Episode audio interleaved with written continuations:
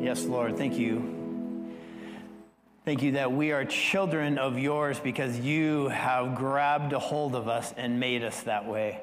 That's nothing on our own, no works of our own, no righteousness of our own, no justice of our own, or mercy or grace on our own. That is your mercy, your grace is put onto us, given us life because Jesus, what you did on the cross to take away our sins and give us life. Just praise you for that. So we claim that we are your children and now live in light of that. And I pray, Lord Jesus, that this morning that you would speak. Lord, we as your church need to hear your words and we need to understand um, what you're calling us to and how you're calling us in it. And this morning, as we talk about unity in the church, I pray, Lord, that you would speak. Lord, there's so many beautiful things that are happening inside the, the wildfires of 2020. And I pray that we would be able to see them, that we would have our eyes open and be able to perceive what you're doing. And Lord, it's hard on us. I confess, as a human, it's hard. It's hard to see beyond all of the, the stuff of this year.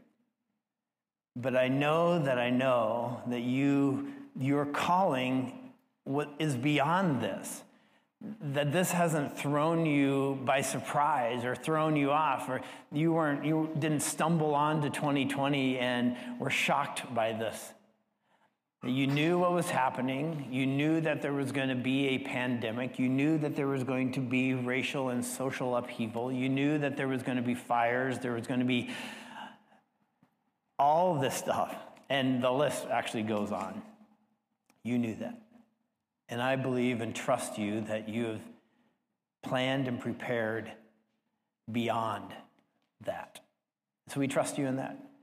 We're going to live in that confidence. So, Lord, I pray that you would continue to open doors on the streets in North Seattle here, that we would truly be able to see North Seattle transformed by finding an epic life in you, that they that this community, the ground itself, would discover a renewal of heart and soul, and that one of the darkest places of Seattle could become the lightest place, that the light would shine into the darkness and the darkness would not be able to overcome it or recognize it.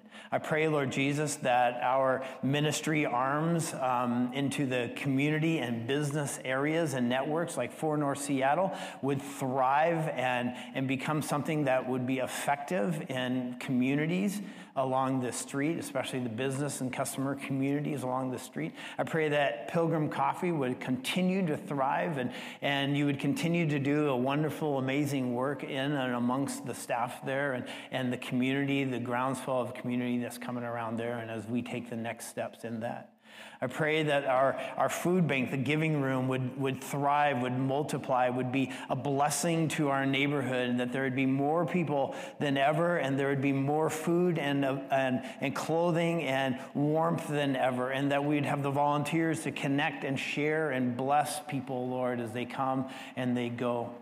I pray that our, our community up and down the streets here in North Seattle would be a place of thriving and abundance, of blessing to the people around us, that we would see the city as where we've been sent, and that we would seek the favor, the good favor of the city, and see you at work. And I pray, Lord Jesus, that the men and women, boys and girls up and down these streets would come to know you as Savior here at Epic Life and be part of this community, but also in our neighboring churches. I pray that you would raise them up and bless them in, in Roots Community Church and Missio and, and Seattle Foursquare and Salvation Army and, and Bethany and Mosaic and, and uh, Sanctuary, uh, Lord, every nation and the, the churches around here that, Lord, you've placed in our neighborhood. I pray that they would thrive, that you would do some a work in the community, in the people, the church, Lord.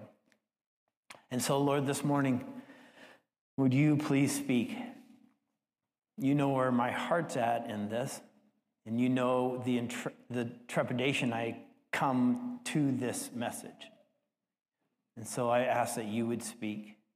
May my words, um, my personal words, fade into the background, and your words come up into the front. I need you, Lord. And we need you as a church.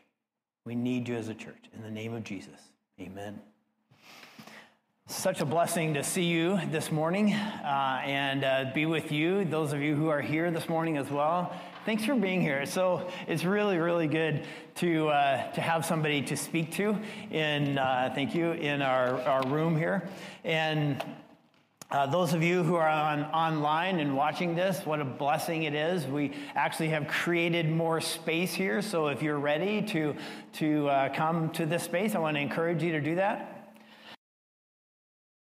there's lots of space available for you. So uh, if you think the best place for you to be right now is at home, then we want to bless that as well and encourage you to be there.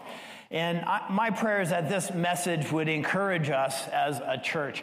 Uh, and as, as you all know, it's smoky, and it's, I think it's kind of smoky in this room. There's like an atmosphere in this room.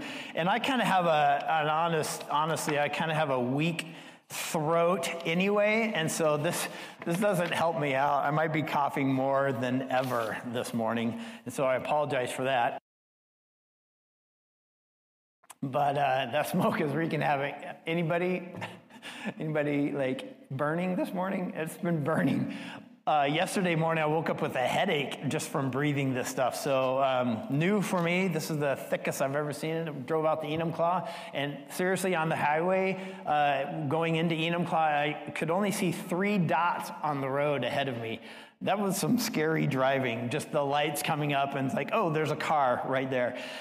Hey, coming up uh, a couple Sundays from now will be the fourth Sunday of the month, and this is going to be a very um, a beautiful and wonderful Sunday. It's going to be out right out here in the parking lot, and we're going to have a just a small stage set up and some music and spread everybody out. I want to encourage everybody to come on that Sunday. There's going to be a baptism, there's some testimonies. We'll do communion on this fourth Sunday, gathering everybody together. This is really, really important uh, to gather the community of believers together. And we're going to do it in the parking lot in a very clear, beautiful, sunny Sunday morning after a nice, refreshing rain that washes the sky out, right? So, uh, I think that's it. So here goes. On Thursday, it's pretty amazing. Actually, I shouldn't be amazed by it, but I'm constantly amazed at how God does things and how he puts things together. The fortuitous moments, if you will. Um, Thursday, after uh, going through the past week and things that have happened, on Thursday there was a, a beautiful, wonderful uh, North Seattle prayer gathering right here. We prayed for uh, Seattle, uh, our, our sister church that meets in this building, uh, the Light uh, Church Eritrean church and Pastor Habtom. I got to just pray as, as many people gathered in this room, praying for the city, calling on God, asking his favor on the city, praying that people would come to know him. That prayer gathering was so wonderful. It actually started on Thursday morning, me meeting with a, a mentor friend of mine and being able to just be encouraged and, and loved on and, and um, encouraged in, in the blessing that, that God had through him. Um, and then also the prayer gathering and, and then as I continue to work on this message, this message is, uh, is about unity and something that I've been planning. If you remember last week, I'm talking through this uh, series on Joshua, uh, some, some prophetic word over Epic Life Church. And we're, last week it was about being strong and courageous in, in preparation as we go forward to what God's calling us to. This week is on the unity of our community gathered in, in the direction. Next week, um, Jason uh, Skipperard will be speaking about stepping into the river on the third Sunday, and then the fourth Sunday we'll be talking about consecrating ourselves as we get ready for the journey ahead of us. And so, um, and, and so this morning I'm, I'm, I'm, preaching on this idea about the unity of the church and what it means uh, as we enter in in unity. There is power in unity, but the enemy hates it hates it, hates it, hates it. If you hear anything this morning, you're going to hear me say the enemy hates the unity of the children of God. He hates the unity of the church. Amazingly, all of the children of Israel entered into the promised land, not just part of them. Moses, the great leader he would, could not unify the Israelites. It took them 40 years in the desert. They were not in unity when they first came up on the river, the Jordan River. So we're going to start reading this morning from Joshua, and then I'm going to go through a lot of verses. And they're really amazing verses because these are words of Jesus talking about unity. These are words from the Old Testament, from the New Testament, and all over the place. And actually, there's a, a lot, there's a lot here. So I, I hope you brought your Bible this morning. I hope you have your Bible at home and you actually turn to these passages. Of course, we'll have them available to you as well. I'm not going to be able to turn to all of them because I want to save some time and be able to get all of this out. so I've got a, a, paper with it all written here. But first, let's start with Joshua chapter 1, verse 12. And this is, of course, remember last week we talked, uh, uh, God is telling Joshua, be strong and courageous. Be, be strong, be very strong and courageous. And then God commands him, I command you to be strong and courageous. He's looking at the, the man that he's assigned for the, the purpose of taking the children of Israel over the river. He's looking at this man that he's assigned and he's saying, I'm commanding you, Joshua. I know that you, you are timid. I know that you are a bit fearful. I know that you are worried that you're not the right guy. I command you, I'm telling you, be strong and courageous. Do not back down. Do not back down. This is the right thing. This is the right moment. And so then Joshua um, turns to the Israelites and say, this is what God's calling us to do. Let's go. And uh, if, if you remember back in, in Deuteronomy, Moses was dividing up some of the land, and some of the children of Israel, Reuben, Gad, and the half tribe of Manasseh, were going to stay on the east side of the river. And on the west side of the river is where the rest of the Israelites would go. But in verse 12, we're going to pick up this story where Joshua, or verse 9, I'm sorry, where Joshua is talking to uh, the people. And he says, This is my command. This is God speaking. This is my command. Be very strong, be courageous. Do not be afraid or discouraged, for the Lord your God is with you wherever you go. This is God speaking to them. I, I command you be strong and courageous. Do not be afraid or discouraged. And so when we hear words from God, we can take those. I was one of those people sitting in church, sitting there listening to the sermon of an imperfect man, a man who, who sinned a lot, who had a lot of problems in life, but preaching the word of God. I was one of those guys sitting out there going, I believe this. I actually believe what he is saying as he was preaching through Joshua, preaching through what Jesus would say as he was preaching, I would say, I believe this.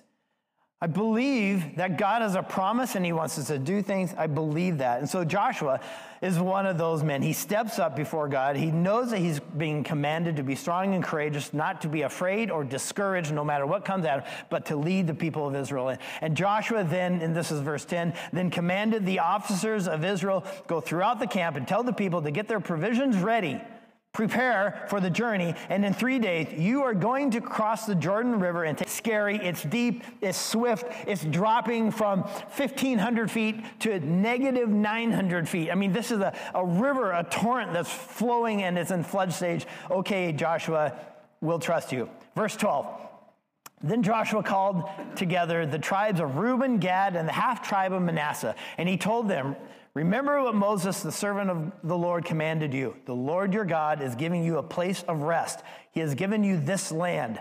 Your wives, children, livestock may remain here. And he's talking about the east side of the river. In the land Moses assigned to you on the east side of the Jordan River. But your strong warriors, your strong war- warriors, fully armed, must lead the other tribes across the Jordan River to help them conquer the territory given to them. Stay with them. Stay with them. I'm just going to jump ahead uh, to verse 16. They answered Joshua, We will do whatever you command us, and we will go wherever you send us. We will obey you just as we obeyed Moses. And may the Lord your God be with you as he was with Moses. Anyone who rebels against your orders and does not obey your words and everything you command will be put to death. Yikes. And then they say to Joshua, We're behind you. So be strong and courageous. These are the people now telling Joshua to be strong and courageous on, and his leadership, taking them where they're supposed to go.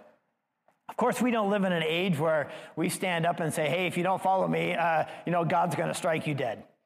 So thank God we don't live in that age, right? Moses, though the great leader he was, could not unify the Israelites. It took 40 years in the desert, and it really took God's calling on these people's life and then in Joshua to move forward. Unity is the vital component of a gospel centered church, a gospel centered people. So if you're taking notes, if you're writing things down, jotting stuff down on your phone, wherever it is, I hope you are, so that helps us remember things. Unity is the vital component of a gospel centered church. And there is no better passage that we can turn, turn to than John chapter 17 as Jesus' own words to the church about unity. I hope you can read this entire chapter. It's phenomenal. It's, it's Jesus' prayer for his, his men, his, his people, his church. So, John chapter 17, Jesus turns and takes the idea of unity and brings it into the hearts of his people. John chapter 17, verse 9 My prayer is not for the world, but is for those you have given to me because they belong to you. All who are mine belong to you, and you have given them to me so they bring me glory. What's our purpose? Bring him glory. Now I am departing from the world. They are staying in this world, but I am coming to you, Holy Father. You have given me your name. Now protect them, protect my disciples by the power of your name, so that they will be united just as we are. During my time here, I protected them by the power of your name that you gave me. I guarded them so that none was lost except the one headed for destruction, as the scriptures foretold. And now, jumping forward to verse 20, I am praying not, for, not only for these disciples, but also for all who will ever believe in me through their message. That's us right now. I pray that they will be one, just as you and I are one. As you are in me, Father, I am in you, and may they be in us, so that the world will believe you sent me. You feeling the unity in there? I have given them the glory you gave me, so they may be one as we are one. I am in them, and you are in me. May they experience such perfect unity that the world will know that you sent me and that you love them as much as you love me. Would you pray with me?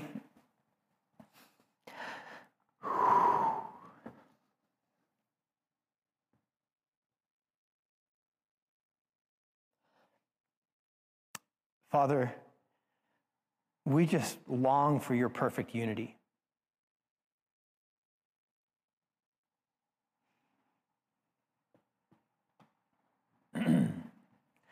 I, I, I just need you this morning.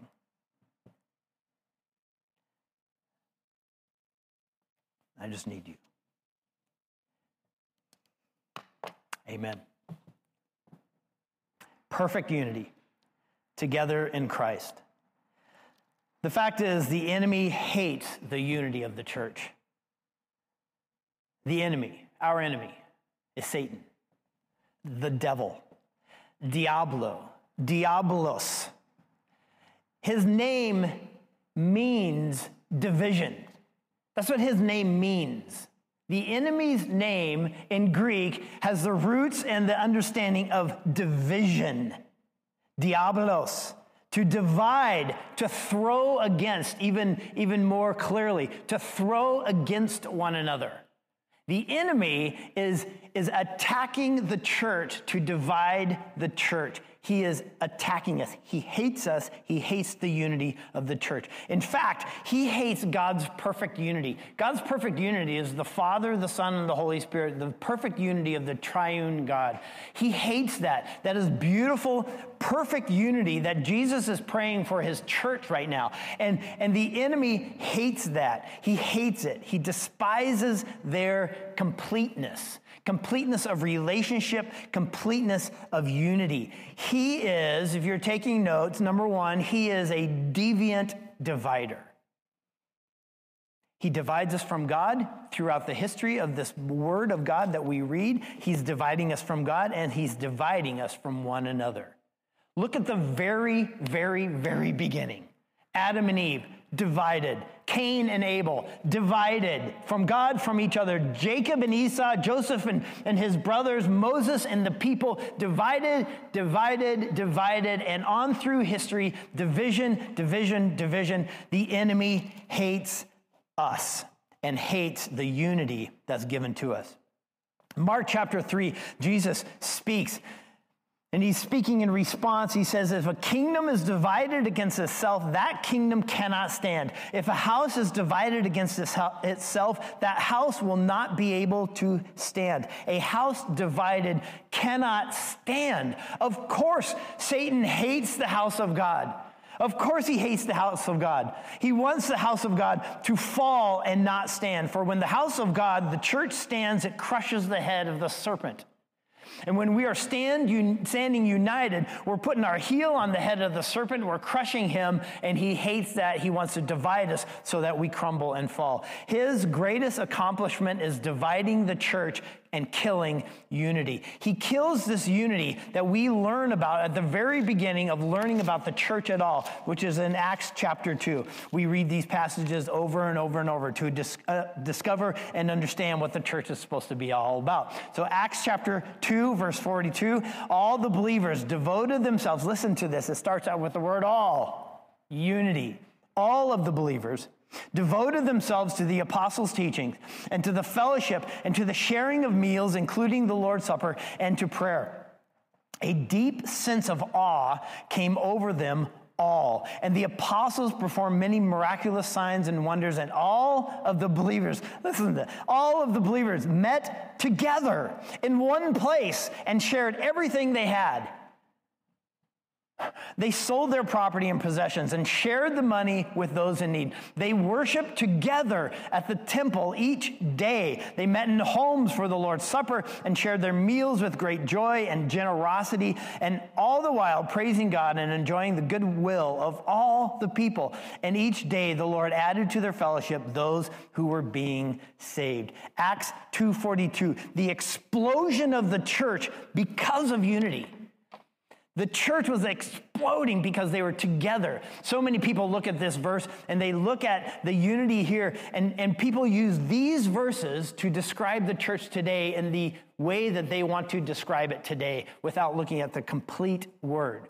The word is all. And so people take this verse, these verses, and go, look at this. Meeting together, large numbers, thousands of people, they're gathered together in one place. We should be gathering in one place on Sunday morning, and that should be everything church is about. We should put all of our money and everything into the Sunday morning service. And yes, I'm going to say that is absolutely true. And conversely, at the same time, I should say, people take these verses and go, listen, all together, eating together, and they're sharing um, in their homes homes, eating the Lord's Supper in their homes, gathering together in small communities in their spaces. Um, and, and this is how the church should be today gathering in small communities and worshiping together and sharing the Lord's Supper together. And I'm going to say, yes, that is how church should be.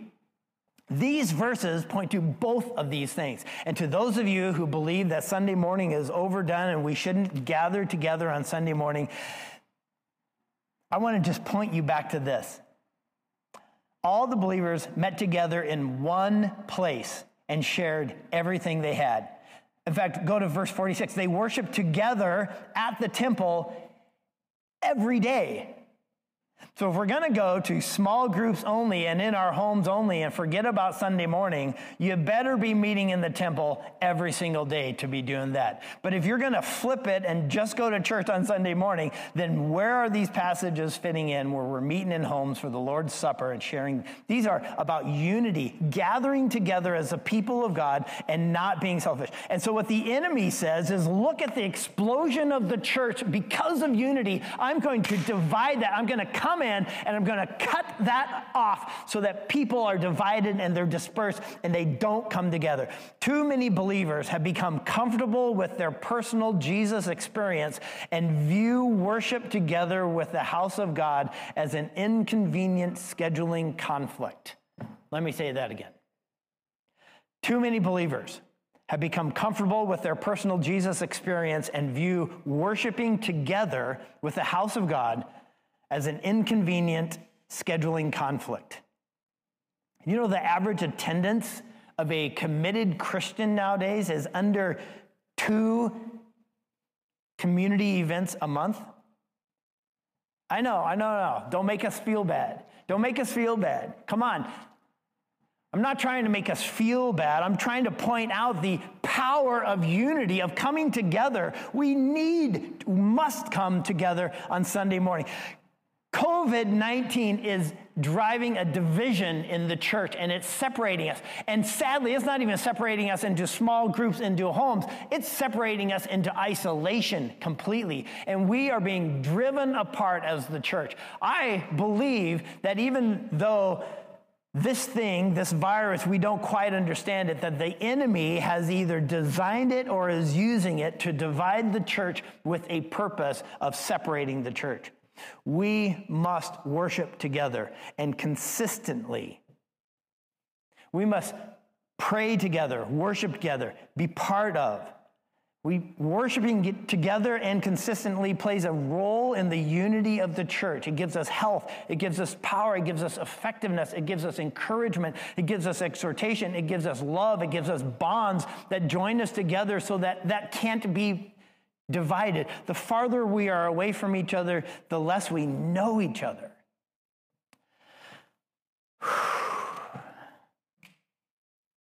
He is a deviant, deviant divider, and he hates the unity of the church. The list can go on. He divides us over politics because we value policies more than we value people. He divides us over politics that def- define us and divide us. We agree on Jesus. We agree on Jesus as our unifier. Time together unity together. We can still disagree on politics, but love each other and be together. He divides us on social things, social justice, social awareness, social structure. He divides us on structure, structure of the church, structure of the family, structure of, of society. He divides us on faith, faith and fear, and he brings those two, two together and divides us on that and won't let us end. There, the list goes on and on and on about how he divides us.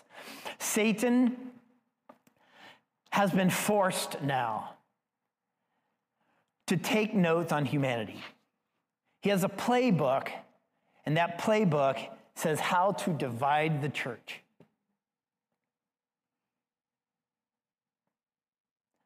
You know, he is not an all knowing being.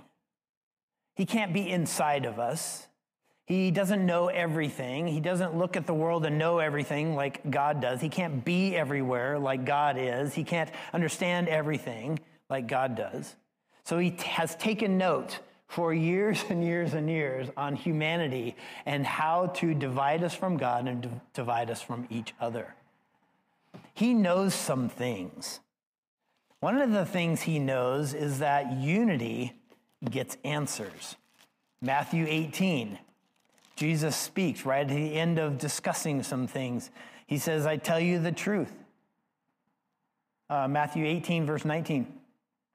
Um, whatever you forbid on earth will be forbidden in heaven. Whatever you permit on earth will be permitted in heaven. I also tell you this if two of you agree here on earth concerning anything you ask, my Father in heaven will do it for you.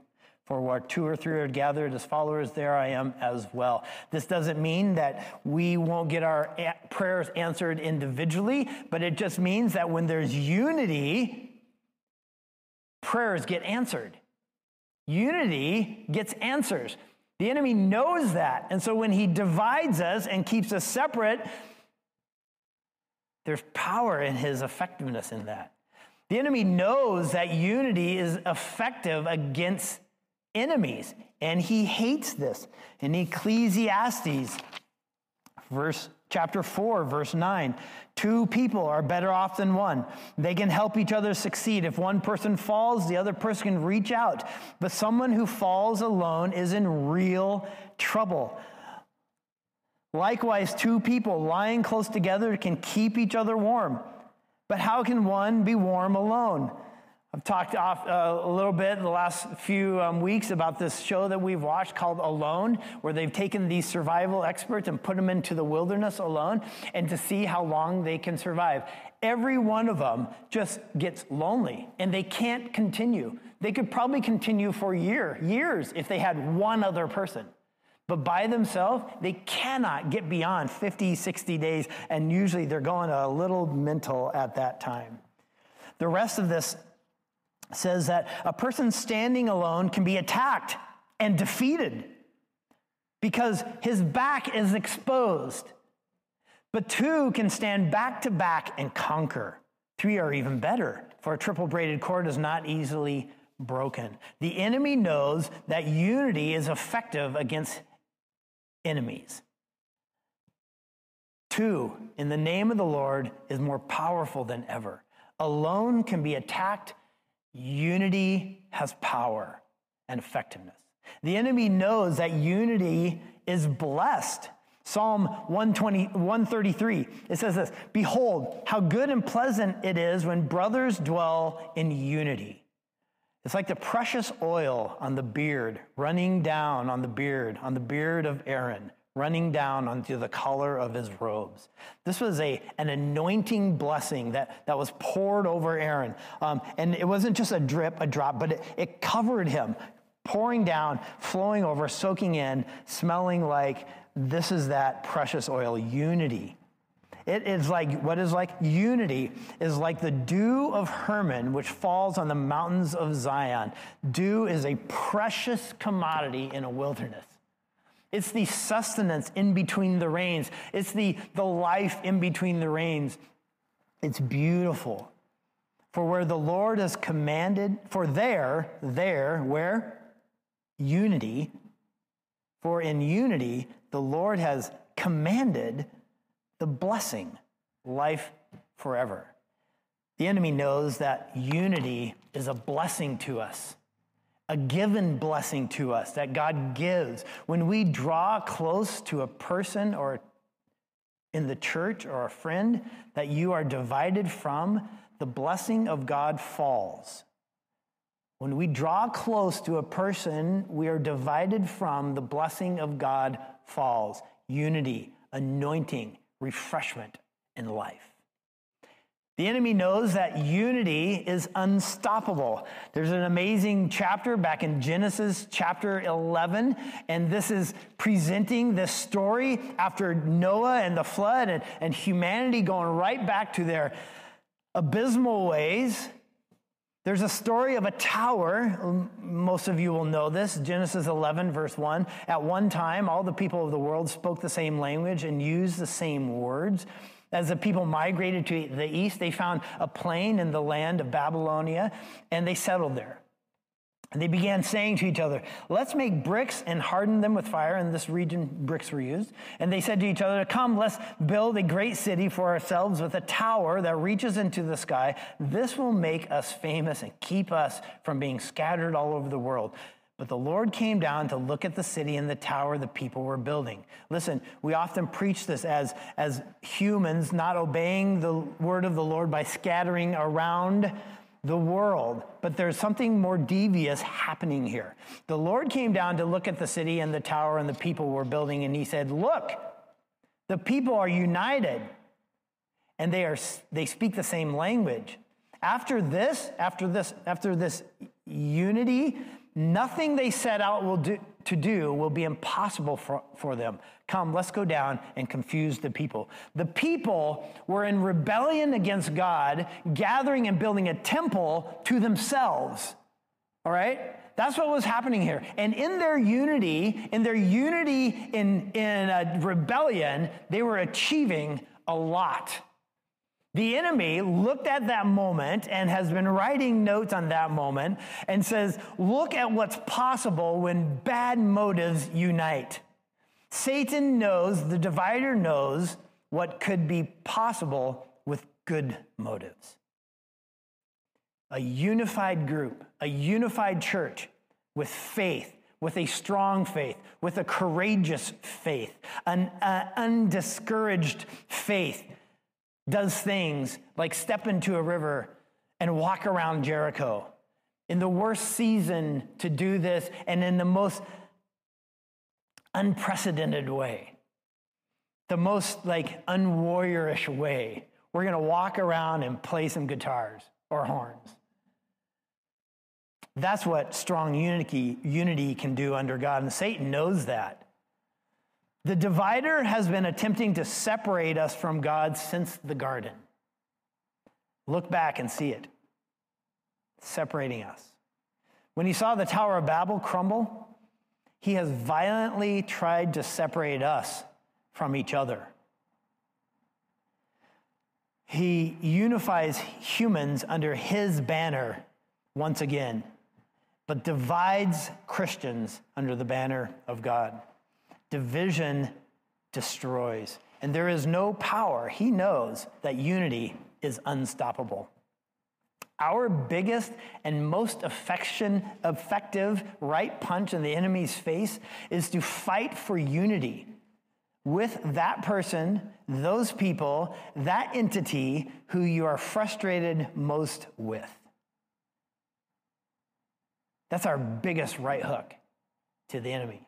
Satan hates your fight and fights with all he has against what unifies us. So remember that in unity, it's not like um, we'll unify as long as you agree with everything I have to say. That's not unity. And so the enemy is fighting against us coming together. Ephesians 4, which we talked about recently, we went through the whole book of Ephesians and camped on Ephesians 4 a little bit because we realized that the book of Ephesians is about our identity in Christ and we've been stamped by the Holy, with the Holy Spirit to be a people, not for individual purposes necessarily, but to be unified as a church. And so Ephesians 4, verse 2 says, Always be humble and gentle, be patient with one another, making allowances for each other's faults. We need to study this and meditate on this. Make every effort to keep yourselves united in the Spirit, binding yourself together with peace. For there is one body and one spirit, just as you have been called to one glorious hope for the future. Unity of the church demands our commitment. Most of us run from the hard work of unity. We like the facade of a feeling of, humi- of, of, uh, com- of unity, but we don't like the hard work of unity. Why do people go from church to church, bounce from here to there, get upset at the pastor, get upset at somebody, get upset at somebody who walked past them, did something or other, get upset because we didn't have the right saying or thing out there, and just walk away and disappear? It's because they don't want to do the hard work of unity. Unity requires us to step into something for the, the greater benefit of the church and for the church, but the, the glory of God, for people to see Jesus. Most of us run from that, but unity of the church demands our commitment. The devil owns the space that divides people. If you're writing some notes, maybe write this sentence down. When you become content with the space between you or run from difficult conversations, you create the devil's playground and people, others, catch the crossfire. Unity requires a commitment that many of us are not willing to give.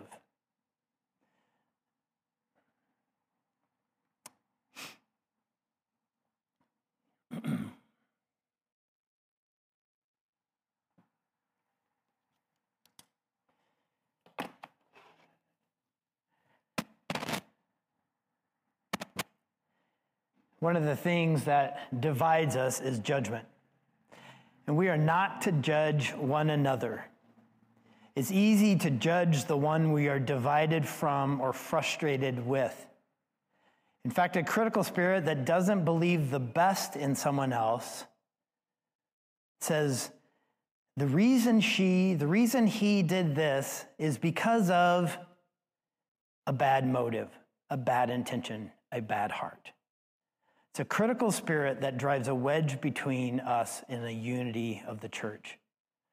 For it's so easy for us to judge.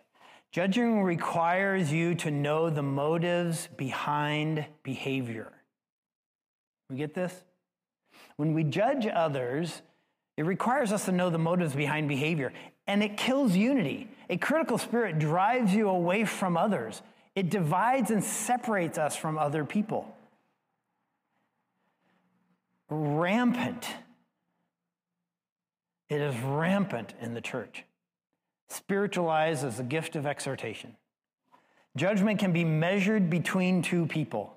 Listen, judgment can be measured between two people. For the, for the closer you are to a person, the less you judge that person, and the more you let offenses go. It's like a good marriage good marriage or somebody you just first start dating, you, you stop judging them that much. And in fact, you don't. You don't even start that, or you just let things slough off.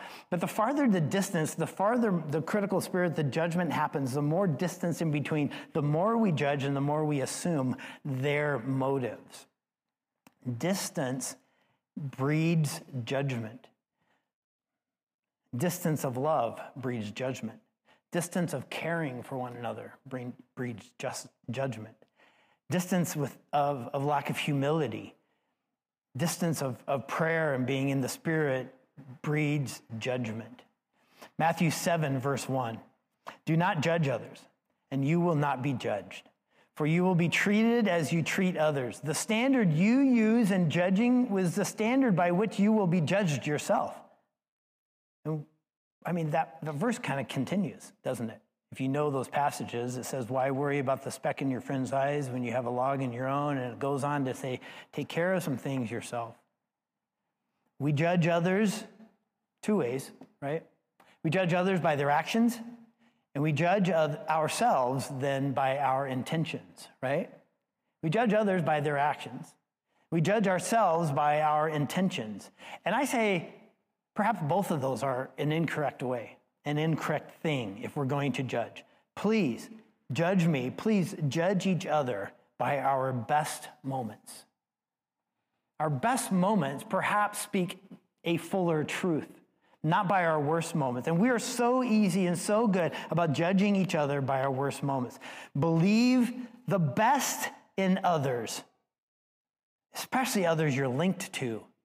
Look beyond that other person and to Jesus. One thing that Christine in our marriage has taught me and has done many times is look beyond me to Jesus and, and my best moments instead of just this.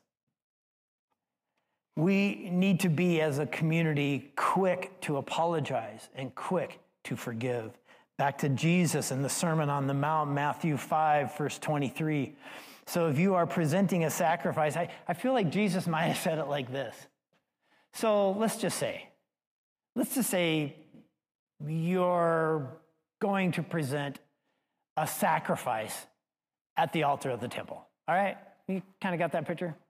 And you are suddenly remember, you just kind of suddenly, it just pops into your mind. You suddenly remember that somebody has something against you.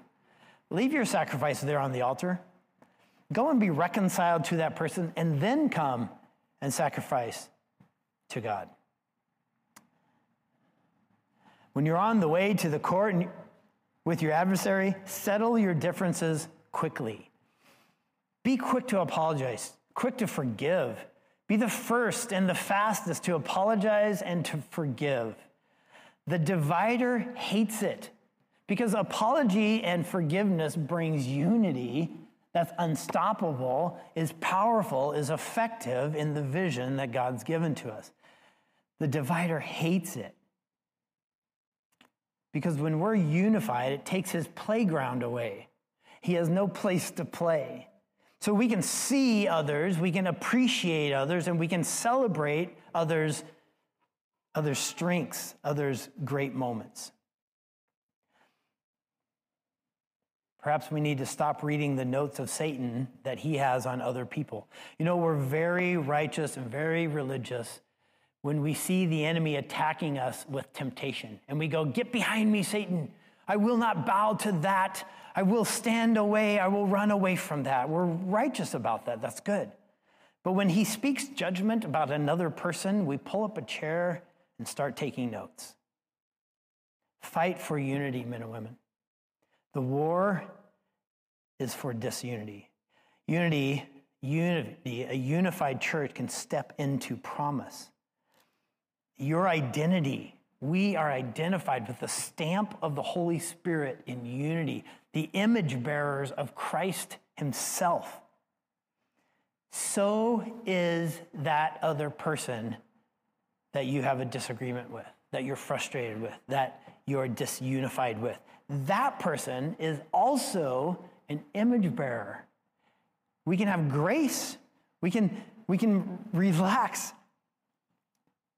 You love that person. Listen, those who are divided from you are loved by God, the same one that loves you. As we close, would you, would you close your eyes? If you're at home, I would just encourage you to close your eyes too. Allow the Holy Spirit to speak into what's going on in your soul right now. There's maybe a list of names that the Holy Spirit is prompting you with people, men and women that you have a division against, with. There's a divided space there. I just want you to start writing those down in your mind. In fact, if you are capable, if you have a piece of paper, I want you to write those down. Write down the divided person and why. And then I just want to encourage you to burn that paper. and then pray a blessing over that person. You know, when we pray a blessing, as you're thinking about that person, think about praying a blessing over that person, praying a blessing over that entity, praying a blessing over that group. I know I'm speaking personally, and I'm also speaking in our social upheaval moment. May we pray a blessing over that group. Before we get upset, before we come against, may we always spend time on our knees, fasting and praying. Ask the questions. Why does Satan want us divided right now? That's an important question to ask. We can ask it as a church and leadership, we can ask it as individuals, as families, as, as a group, a church. Uh, maybe even broader than that. Why would, why would the enemy want us divided right now? Why? Well, I think that the enemy often divides us when he sees great things happening.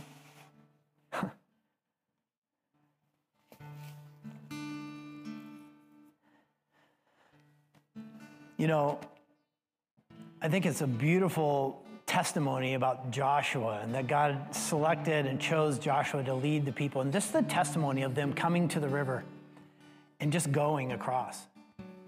You know, the testimony was God was going before them. But what happened to the previous Israelites 40 years ago is a dividing line came. And the, the few, the tiny amount, the two out of 12 that said, This is the place we need to go, we need to go.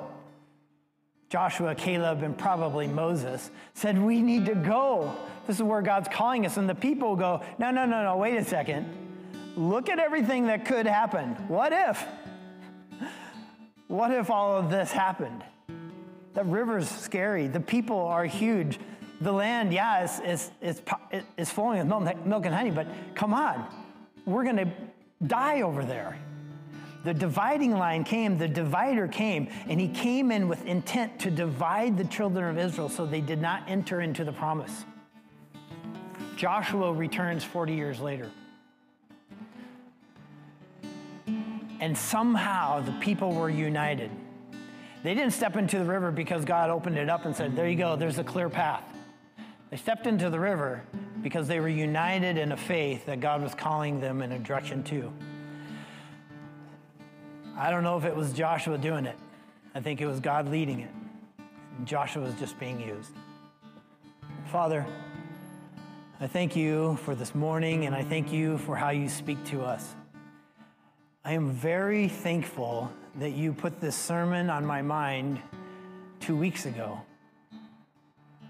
I'm very thankful, Lord, that you put people around us who can encourage and lift us up and help us not to be afraid, like you did with Joshua and the, the tribes that stayed on the east side when they came to Joshua and said, We're behind you, so be strong, Joshua, and be courageous. Lord, I thank you for the blessing of friends. And I also thank you for the blessing of people who, who seem like they're enemies, but they're in the church, so they're not. They're brothers and sisters. The blessing of them are, are so wonderful, so beautiful, so good. I pray that we'd make that list and we'd get rid of that list by praying for other people. And I pray, Lord, as a church, we would be unified to walk forward into the blessing you're calling us to, even though the river is not open. And Lord, before you and before our church, I confess my own disbelief, but my own inability to communicate well, to lead well, to help us all see the vision you're calling us to. My, my own sin of, of, uh, of selfish ambition, of uh, desires, perhaps. And I confess to you my own, um, my own ability to allow the enemy to divide me looking at the, the speck in others' eyes while I have a plank in my own eye. May I not do that, Lord. And I pray that our church would hear this message, and I pray against, against defensiveness. Defensiveness divides.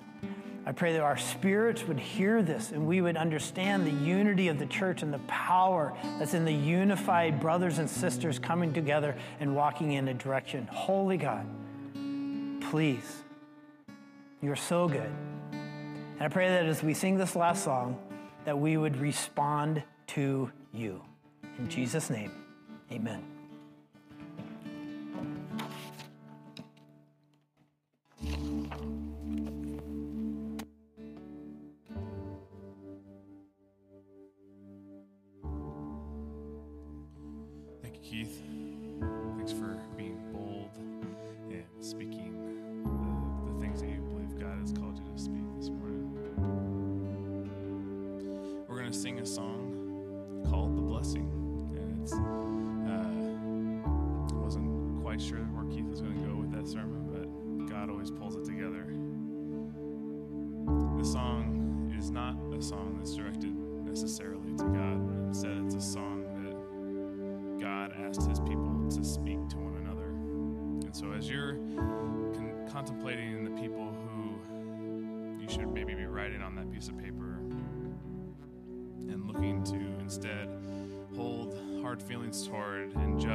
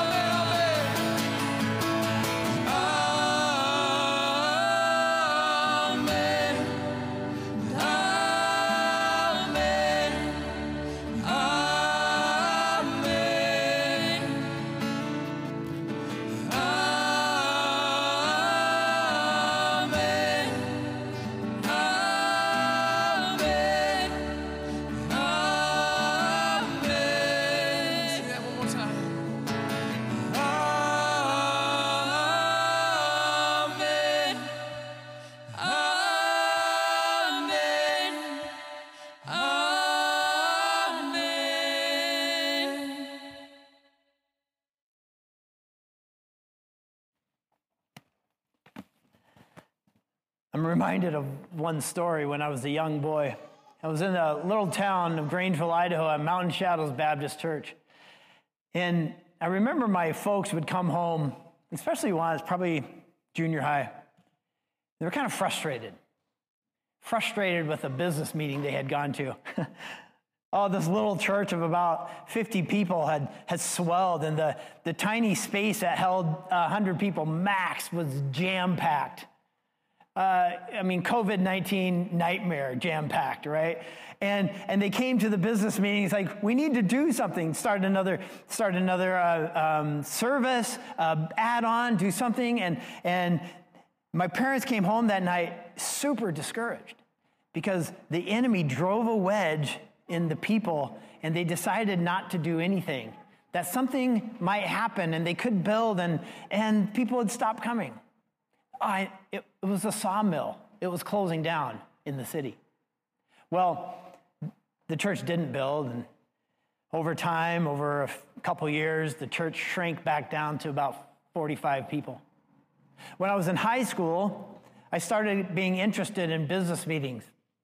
And I remember in high school, the youth ministry was growing. It was exciting. Kids were coming from school. Fellowship of Christian Athletes was thriving at the time as well. And we were leaders in the wrestling team and football, and we were drawing friends into church. And, and uh, the church was squeezing in again. We started a second service, and, and things were full and exciting, and, and, and just seeing people come to Christ. And we were out ministering and, and actually witnessing door to door of all things. And we had this business meeting this business meeting that said, we need to do something. Let's build. We have these plans actually drawn up. The plans are there. The architectural plans are ready to go. Let's pull the plug and let's do this. And uh, it was so exciting. This was going to be great. The enemy came in and drove a wedge into that meeting. I remember sitting in the back, and my older brother stands up. He's 18, this kid, right? And I'm sitting there going, oh my goodness, my brother's talking. And he says something like, why aren't we doing anything? How can we say no to this? This is an 18 year old, I know, young and passionate. But I just looked at him and go, oh, wow. The church didn't do anything. Wedge driven, shrunk back down to 40 people. Many years later, that church, that building still stands there. Perhaps right now, um, it's starting to thrive again. 20, 30 years later. They're pushing the 40 year mark. Um, I just say that because that's what God brought to my memory, my mind about what division does. What if in junior high in 1982, the people of God would have stood up and go, forget about the what ifs. We're going to move forward. God is doing something here and it's clear. Let's do this. Who knows what would have happened? It's hard to say. But I don't want to be on the edge of the frontier, edge of the river, and not walk in because of a, a potential what if. So there's my words. Father God, I, I praise you and right now, I am begging you to not allow defensiveness to enter into the equation. That people, we would all see a reality in our own soul about allowing the divider to fulfill his namesake and, and play in the playground space of division. So I look forward and look into a united church because that's what you've called us to. You've called us to be united and to go, and that's what we will do. And I praise you for that. And so, whatever that it means, as we as we move, um, we move as united brothers and sisters. Would you draw us back together in, in a space where we're, we're shoulder to shoulder at sometime soon? Maybe the fourth Sunday here in a couple weeks out in the parking lot. I just pray that you would draw the church back together in unity, Lord Jesus. You're so good. May we look after each other. May we pick up the phone and call one another, text one another, remind us of people's names and text them, Lord. May we get on top of unifying the church in this time of social division. In the name of Jesus, amen. Have a fantastic day. I love you all very much, Epic Life. I look forward to seeing you and celebrating this epic life that He's given to us. Have a fantastic.